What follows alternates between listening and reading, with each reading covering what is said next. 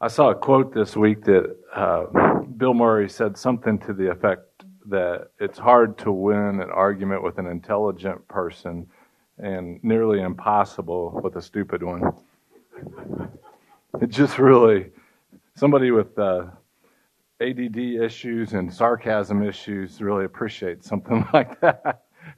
and, and so the idea of getting, um, what Dale was saying, the idea of getting into an argument on Facebook just, uh, it's a train wreck to both of those. You can't be that intelligent. To, uh, if you do it, I'm sorry, I didn't just mean to call you that. I'm just saying, I don't, I don't put stuff on Facebook because I have a hard enough time getting along one on one, like me and Rusty having a disagreement. What was that? Almost 20 years ago, Rusty. So putting something out there to get somebody irritated on Facebook with me, just it's just a slam dunk way of uh, getting rid of the few friends that I do have. So Daniel Drew, um, well, when know that I'm going to offend somebody here. I try not to, but I can't help myself. So when I say things that just flow, and if you're offended, I love you. I just can't help the words that flow from my mouth. So Daniel Drew had a distaste for another person to the point that he set the groundwork for the events of the last week or so that have taken the media away from obsessing with COVID to obsessing with other things. I know we had the Bernie memes, right? And that was kind of fun for a day or two. But now there's a new obsession out there on the media, and it's not new. There's, there's nothing new under the sun. Daniel Drew, he, did, he just had a dislike for Cornelius Vanderbilt to the level that his dislike ended up costing him in today's dollars $20 million because he got caught in a short squeeze and lost $20 million, which was 500000 in the 1860s. And so the GameStop activity of the last week is nothing new. I do this every time. What do I got to do, John? Is it better there? Okay. Uh, so the GameStop activities that's been kind of in the, the news is it, it happened in the 1800s. It's not brand new. The the all the stuff about it. I haven't read any of the news. I just kind of conceptually know what it is. And it's nothing new. Same old stuff goes around, and it's not new. I was preparing, and I thought I would present a new idea to you today, but I don't think it's new. So it's new to me to present, and it may be new to you. And if it's offensive to you, I'm sorry in advance. And I don't know for sure that it's true what I'm telling you. I'm pretty sure it's true. How's that for a disclaimer? Because I don't really want to argue, because most everybody in here is more intelligent than me to begin with, so I'm going to lose. So um, I had uh, Romans 2 has been on my mind since Rusty asked me to, to kind of uh, discuss this a few weeks ago, and um, it starts with the word therefore. I think four chapters in Romans start with the word therefore, and I was always taught when you see the word therefore, you have to read backwards to see what it was there for. Right? Like if you're, you're going to give a point and then you say, therefore this, well, to start with Romans 2 where it says, therefore, you kind of got to go backwards and read some of Romans 1 to um, uh, get, a, get a feel for what Romans 2 is about. Just kind of idea. But so as I was trying to figure out how to present these ideas to you, I didn't really have a clue until I just went about life this week. And life gave me two examples of how to present this to you. So I was driving with Connie from southern Indiana up back towards Indianapolis, and we were just north of Washington. And I've done this ride on I 69 many times, and it was the first time I ever, I just glanced off to the right and I saw an Amish horse and buggy going down the ro- road. And I thought, that's really, that's pretty cool looking, really. Like if there's some snow out there and a horse and buggy going down the road. And, and then it kind of clicked with today that um, if I were going to give you a perspective of morality from when I was in my 20s. And this is very moral over here. I would have perceived a Amish person right here, way over to the right. And I would have perceived young Keith Tyner. None of you were here, but I would have perceived Keith over here, right? That I would have been a far distance in my morals from where the Amish people driving down the road over here would probably, where I would perceive they would be. And now I'm a few years older, and I look at the culture that has evolved around me over those years, and the Amish people would be right here today, and I would feel like I'm right here compared to where my culture is. Does that make any sense to any of you? And and so all those people over there, based on my morals, guess what I would like to do about all the things that they're up to? Somebody, I think I thought I heard the word. Was it that J word? Judge them. But then Connie was telling me about what she was reading recently. She reads these little romance books, things, uh, whatever. But but and they're not the um, they're not the rough ones. Just to, just to protect my wife. Yeah. I give her the rough ones for Christmas every year, so she has to take them back. It's just me. I can't help myself. this is a true story. So, uh, so what she explained to me from her readings is there are Amish people that are right here, and then there's Amish people relative to their belief system that are way over here. Did you anybody else know this? And these people judge those people, and these people over here judge those people. And all the way, I'm way over there from any of that judgment. See how that works? Like the judgment can come into your specific judgment group based on your specific morality, and there is where the conflict begins. You could say, I'm a Republican, which today puts you right here. Well, I don't want to I want to change. I'm going to say, I'm a Republican, which is right over here, and I'm a Democrat, which is over here, and we're going to hate each other, we're going to judge each other, and we're going to argue. You could say, I'm a mask wearer, right? And I'm not a mask wearer over here, and we can judge each other, right? And then I could say, I'm a two mask wearer, right? And I'm only a one mask wearer, and we're going to argue and judge each other. And that's what's going on in our culture today, don't you think? You pick the topic. The problem is nobody has the same morals. And groups of people are trying to group their morals together, and they're not the same at all, but we're pooling together so we can argue with somebody over something that we have really no control over. So that was the first picture I had. Um, it. Uh, just really painted a picture of morality to me. Then the second picture I had happened yesterday. And the doorbell rang and the voice came, and immediately I had to go to the drawer and get a leash because I knew what was going to happen. My dog was going to urinate all over the floor. Immediately I knew this. I grabbed the leash, the dog heard the voice, came shooting down the stairs, and I'm trying to get the leash on before I have a problem. You see, it was my dog's best friend that came in the door. And my dog recognized her best friend's voice and came from upstairs, shooting down the stairs, trying to get the leash on, trying to keep the urination off the floor. This is true. I'm not making this stuff up. This is a true story. We I got the leash on and told him to take her out into the front yard before we have a problem. So I am watching this whole episode just laughing because my dog doesn't treat me with that kind of respect and honor, right? It doesn't, my dog's like, give me something to eat. Take me out. That's how we operate. But this person is my dog's best friend. And so I look out the window and my dog's best friend is taking the leash off of my dog. My dog's best friend is freeing my dog to be out in culture that has a leash law. And you know why? My dog was never going to leave her best friend. There was no chance that my dog was going to go anywhere but stay right there with my dog's best friend.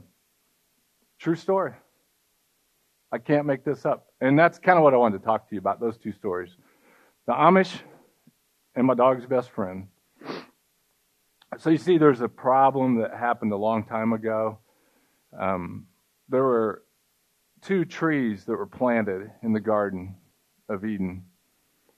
And the best I can say, and I don't, I don't know. I, in my notes, I put, I know less today than I knew when I was in my 20s. I don't know if you, any of you have ever experienced that. I knew everything when I was in my 20s.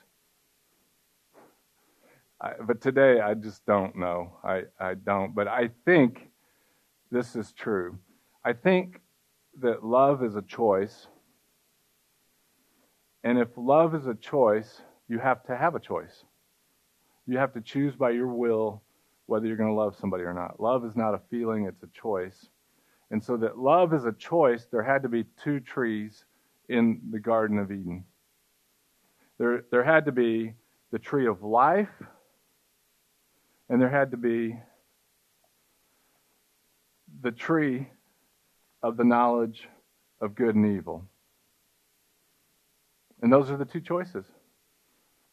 And really, that's the only choices we have today.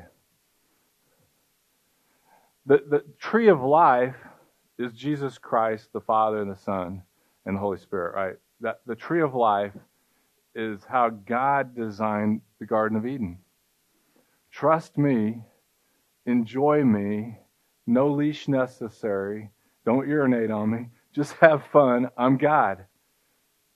Right? And Satan had got cast down to earth before humanity came, and with it, he brought evil. And God had the knowledge of good and evil because he had seen it through Satan. And so, this tree of the knowledge of good and evil was nothing that was necessary for man, other than man, in order to love God, had to choose which tree he was going to cling to. And when he chose the wrong tree, the Bible says, The day you eat of it, you will surely die. And the day that Adam ate of that tree, guess what happened to him? His brain received a thing called a conscience. You ever thought about that?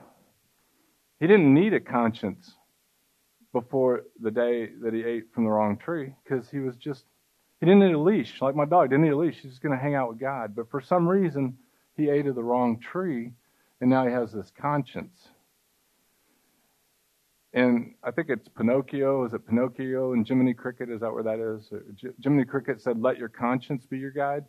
What I'd like to tell you today is that is bad, foolish advice because that's morality. And morality is not the object of Christianity and following Jesus.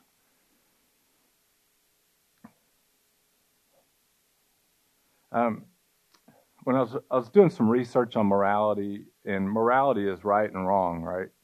Um, Webster said moral, morals means conforming to a standard of right behavior. Uh, and then it also goes on to say that that standard of right behavior behavior, guess what it's sanctioned by? It's sanctioned by your conscience. Isn't that interesting? That your conscience affects your morals. And um, I would tell you today that your morality is not going to save you spiritually, it's not going to keep you spiritually, or it's not going to curse you spiritually. Those are the things I know about morality. They're not the problem. The problem is which tree are you attached to? Once you attach yourself to the tree of life, it says that the Spirit of God united His Spirit with your spirit, and that's where you hang out. This is where you are. That's your identity, is the tree of life. You get duped into, we all get duped into trying to live over there on that tree, but this is our true identity over here. and it's not morality. Uh, and I, I wrote down immorality is the is the confliction, the conflicting attitude towards your conscience. Okay, your your immorality conflicts with whatever your conscience is. So if my conscience over here says I should have a red buggy and they have black buggies over there, that conflicts with my morality and I'm judging them over their black buggies. If I go and I'm living by my morals and I go get me a black one because I think it's cool and I believe black buggies are immoral, I'm going to be riding my black buggy feeling bad because I'm living by my conscience. And, and the Bible just talks very clearly about the frustration of that. Um, and then I would tell you this that your conscience is unique to you, and your conscience can become your opinions. And, and the challenge with that is it's hard to say that I'm wrong. If I get something implanted on my conscience and it's wrong, in order for me to know the truth and the truth to set me free from that, I have to say I was wrong to myself. Look myself in the mirror and say I was wrong about that idea. And and I've had to shift those things over time. And, and the Bible talks about the futility of that. But um, Webster defined the conscience. He said it's a, it's a sense of moral goodness of one's own character, along with the feeling of obligation to do right or be good. Does that sound familiar to this tree of knowledge of good and evil over here? And and, and so um, that is kind of the. I've got a few more notes here. So I, I told you that I thought that the conscience was the result of eating from the tree of the knowledge of good and evil. That's where the conscience came for came from, and before that there was no need for one. Uh,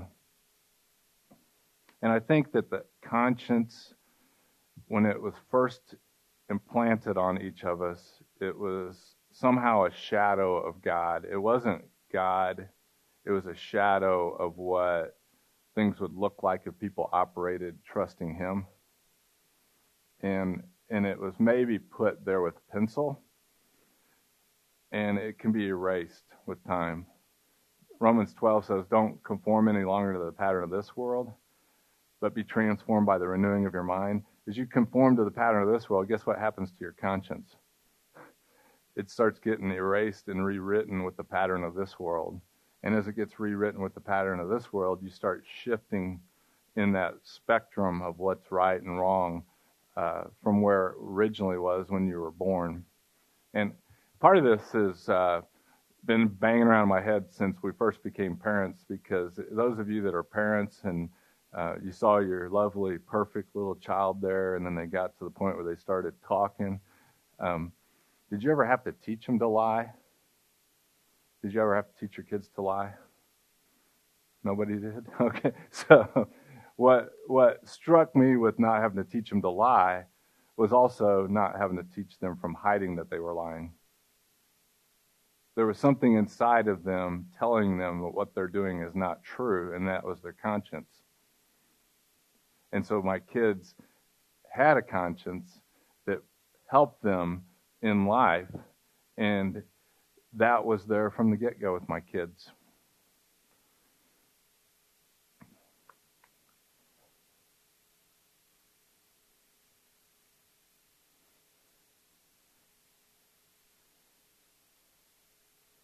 I would say it's probably true to believe that your conscience sways over time like your belief system could your conscience could be swayed by your children it could be swayed by your parents it could be swayed by your friends it could be swayed by a lot of things.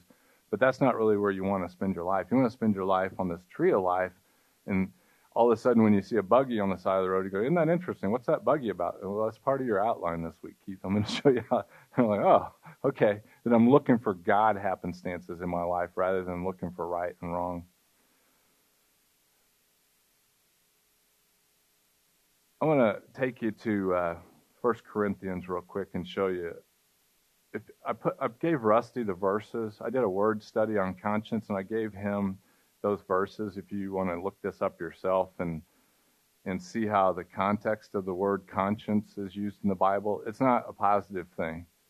So if you thought that your conscience was a positive thing, um, it it is just a thing. It's it's just it, it doesn't say that's how you should live. And so this is uh, 1 Corinthians chapter 8, and Paul uh, is just laying out some thoughts for people. He says, Now concerning the things sacrificed to idols, we know that we have we all have knowledge. Um, and I told you earlier that I, ha- I know less today than I did when I was 20. And knowledge is information, right? Knowledge is what we think is so. Have you ever thought something you thought was so and then realized it wasn't so? Anybody ever had that? And that maybe you're willing to argue over that thing you thought was so? And that's what knowledge is. It's the stuff that can distract you from living from the tree of life sometimes. And he says, we all have knowledge. And I was thinking about how to maybe explain that to you. Um, my friend John has knowledge how to fix things. If you know John, and I don't. Okay, that's that's a fact. I know that he can fix things, and he knows that I don't know how to fix things. And he could use his knowledge of how to fix things to make me feel stupid because I don't know how to fix things right? And that's what that's what knowledge can do if you know things. But that's not what it was about. But he says now concerning the things sacrifice knowledge uh, to, to idols, we know we all have knowledge. Knowledge makes arrogant, but love edifies. So on that spectrum of morality, I might know or think I know that my morals right here are right. These people's morals are wrong, and maybe these people's morals are wrong right? Because wherever I am, everybody else is wrong. And he's saying knowledge puffs up, it makes you arrogant, but love edifies. Love is part of the tree of life. Knowledge is part of the name of this tree, right? Tree of the knowledge of good and evil. Which would you rather have, the tree of life or the tree of knowledge? And so he's, he's explaining the conscience here. He says, So if anybody supposes they know anything, he has not yet been known as he ought to, to know. But if anyone loves God, he is known by him. If you're living by this tree over here, you're living life. This is where life is over here, if you love God. And then he says, um, Concern, therefore, concerning the, the eating of things sacrificed to idols, okay? This part's a little bit of a brain teaser here, but just hopefully I can help you see it. The things sacrificed to idols. We know that there is no such thing as an idol. He's saying the believers know that in the spiritual realm, there is no such thing as an idol. In the physical realm, there were idols everywhere in biblical days and and people were worshiping all these idols. But he's saying when we look at life from the tree of life, that idol that they're looking at is just some man-made thing. It's not. It's not of any. It's a, it's nothing. It doesn't. It doesn't pertain to us because we eat from the tree of life. We don't. We don't live morally worrying about idols. They're not part of the tree of life, and so he just says there is no such thing as idols. And so, therefore, concerning eating, things from idols, because the problem was there's this moral spectrum in the day that some people might feel guilty eating the food that was offered to these false idols, right? They would they would feel guilty and their conscience would be all ah and, and then there are these people that are just all the time on the tree of life and they're free to do anything. They're like, what else you guys offering up? I love me some meat, right? And so so and then, and then they're all across this and then the people that were worshiping idols, there's no way they would eat that meat. And so, so all across that, and, and then people are having the debates, like, you know, is a mass, no mass, two mass? They're, they're arguing about eating the food of idols.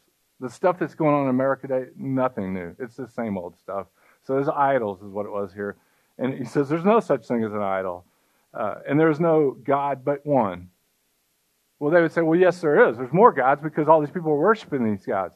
But if there's only one God and they're worshiping that table, are they worshiping God?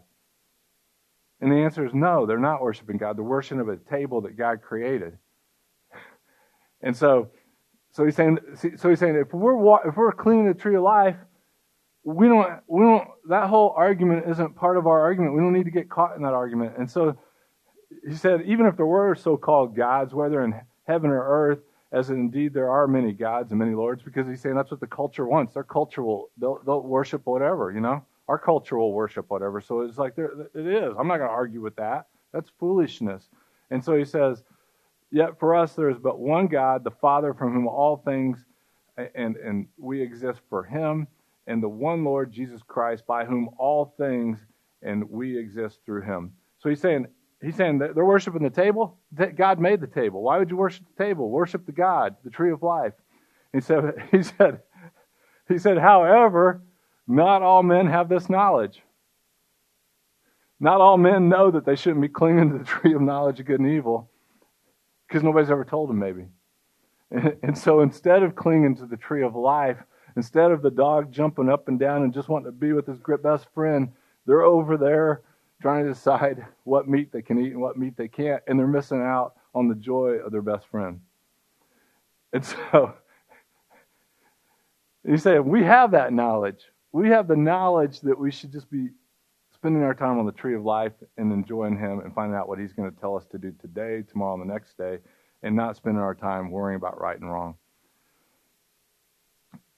He said, but some of our brothers, he didn't say brothers, I'm just inserting that, um, have been have been accustomed. They grew up with this habit pattern of whatever their religion was about idols. They've they've grown up with that, and uh, and they eat it as though it was sacrificed to an idol. And they grew up knowing we don't eat the food sacrificed to idols. We don't do that. But over here on the tree of life, Jesus, the Bible says, eat whatever you want. You are free in me. You're free indeed. Eat anything. But over there, he grew up thinking that was a horrible sin, eating the, the food from an idol. And the Christian that's free is like, sorry about you, man. Just can, can I have that? Because you're because you're eating it and you haven't realized that your conscience is cleansed through cleansed through Christ and you're living from your conscience. You eating this meat is making you feel guilty all the time.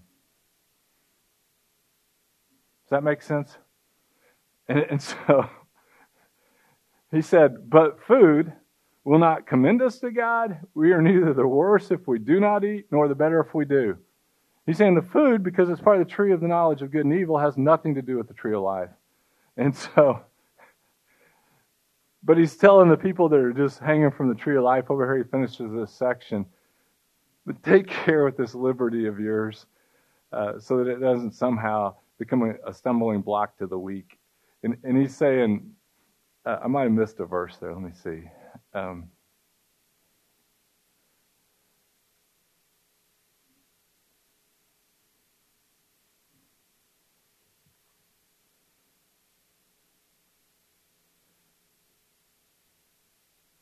yeah, I can't see the verse I was intended to, but what, what he is saying is that it scars, it scars their, their conscience. The, the weak just doesn't even know what to do. If they're eating from the conscience and they can't figure you out, they don't know God that well, their conscience is scarred. I think the word it used was seared. So it's like putting a steak on a hot grill. Their conscience is affected badly because of my liberty if I don't take caution, like he said. And so I just point out those examples. If you look at what the Bible says about the conscience, I'm pretty sure what it says is that's not how we live. If we choose to live, we have a conscience because of the fall of humanity, but if we choose to live by this morality, um, it's going to be very conflicted. We're going to have all kinds of arguments over stuff that we don't need to waste our time on. We need to spend our time on the tree of life because the tree of life is where the power is. As you know the Spirit of God, you know the Father and the Son more intimately, you begin to see that power dispersed into your circles. And consequently, you begin to see life manifest in the lives of others. I'm down to the final two minutes, and I haven't even got to to uh, Romans two yet. So here we go. what I just told you is the end of chapter one of Romans. In case you didn't know that, Romans one, the therefore is God frees you up, empowers you. If you want to do whatever you want to do, eating from the tree of the knowledge of good and evil, He lets you powerfully chase after that until your conscience is flipped upside down. That's what the end of Romans 1 says. Your conscience is flipped completely upside down, and then you heartily agree with what it originally said. If it originally said this is good, it's flipped upside down, so what was originally good in your conscience now says that that is bad. And so now your conscience is flipped upside down because he let you free because you kept denying the God of the universe. You kept denying the tree of life. You just kept pushing for this tree and trying to do it, and your conscience is flipped upside down. And then it says, You cheer on people who have a conscience that's been flipped upside down. That's what the end of Romans 1 says. You heartily agree. You cheer him on. And he goes, he starts off and he goes, Therefore, quit judging people with your conscience. That's what the first part of Romans 2 says is quit judging people. Because uh, using your conscience as a subtle as your way of life is a subtle denial of God. It's a subtle denial of the power of God. It's a subtle denial of His ability to help people that don't know Him or don't know the power that's within Him. It separates people. God is the great unifier of people, and He said, "Quit do that."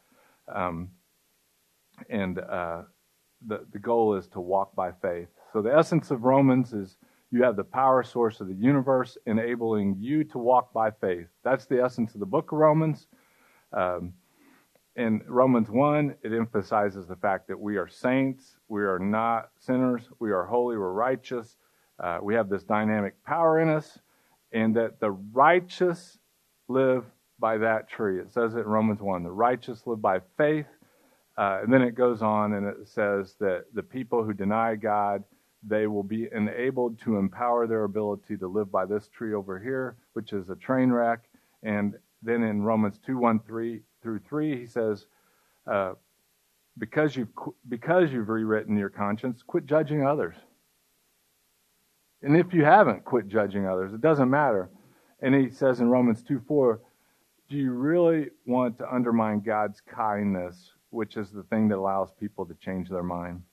Because if you're living from that tree, you're undermining God's kindness. And it's His kindness that let you switch from that tree to this tree. And as you understand His kindness, you're going to be kind to people no matter where they are on that moral spectrum. Because that's not the deal. The deal is that tree of life. Um, and he, he goes on in verses 5 through 11. He says, You have no excuse, you stubborn people that keep eating from this tree over here. Your stubbornness is why you stay over there. You don't want to perceive the possibility that there's a kind and loving God over there, so you're going to keep living by your morals. And when you live by your morals, you're never going to find a fulfilling life because you're going to always be worried about doing the right thing rather than trusting God. Uh, 12 through 16, um, he says there's no excuse for you due to your uh, belief or disbelief in the law. The law isn't going to provide you any power and the law came so you would sin more. You're going to hear this multiple times. The law came so you would sin more. Anybody not offended by that? Surely you are. Surely somebody in here doesn't agree with that. The law came so you would sin more is part of what Romans is going to teach you. And what I would suggest to you is the conscience is a subtle form of the law. And the conscience was given to you so you would sin more and know that I need the help of God, that I might not live by that tree anymore, but I might find a better way to live, which is the tree of life. And that's why you have a conscience, is so you would sin more. And uh, Romans 2 17 through 27 says if you're a Jewish person and you rely on the, on the law, you've missed the boat. You're wrong. And Romans 2 28 says a Jewish person is not one due to the external externalities such as circumcision. Uh, next week, Rusty's going to give us an example of that and he says, but it's on it. No, I'm just kidding. Rusty's like, what are you talking? uh, uh, but a true Jew is one that's internally one, and that's what Ezekiel 36, 26, and 27 says. It's going to take out that heart of stone and replace it with a heart of flesh. And uh, it says this: the true Jew is not looking for praise of man, but the praise of God. There you go, Romans chapter two. My encouragement to you is walk by faith stay on this tree and enjoy God.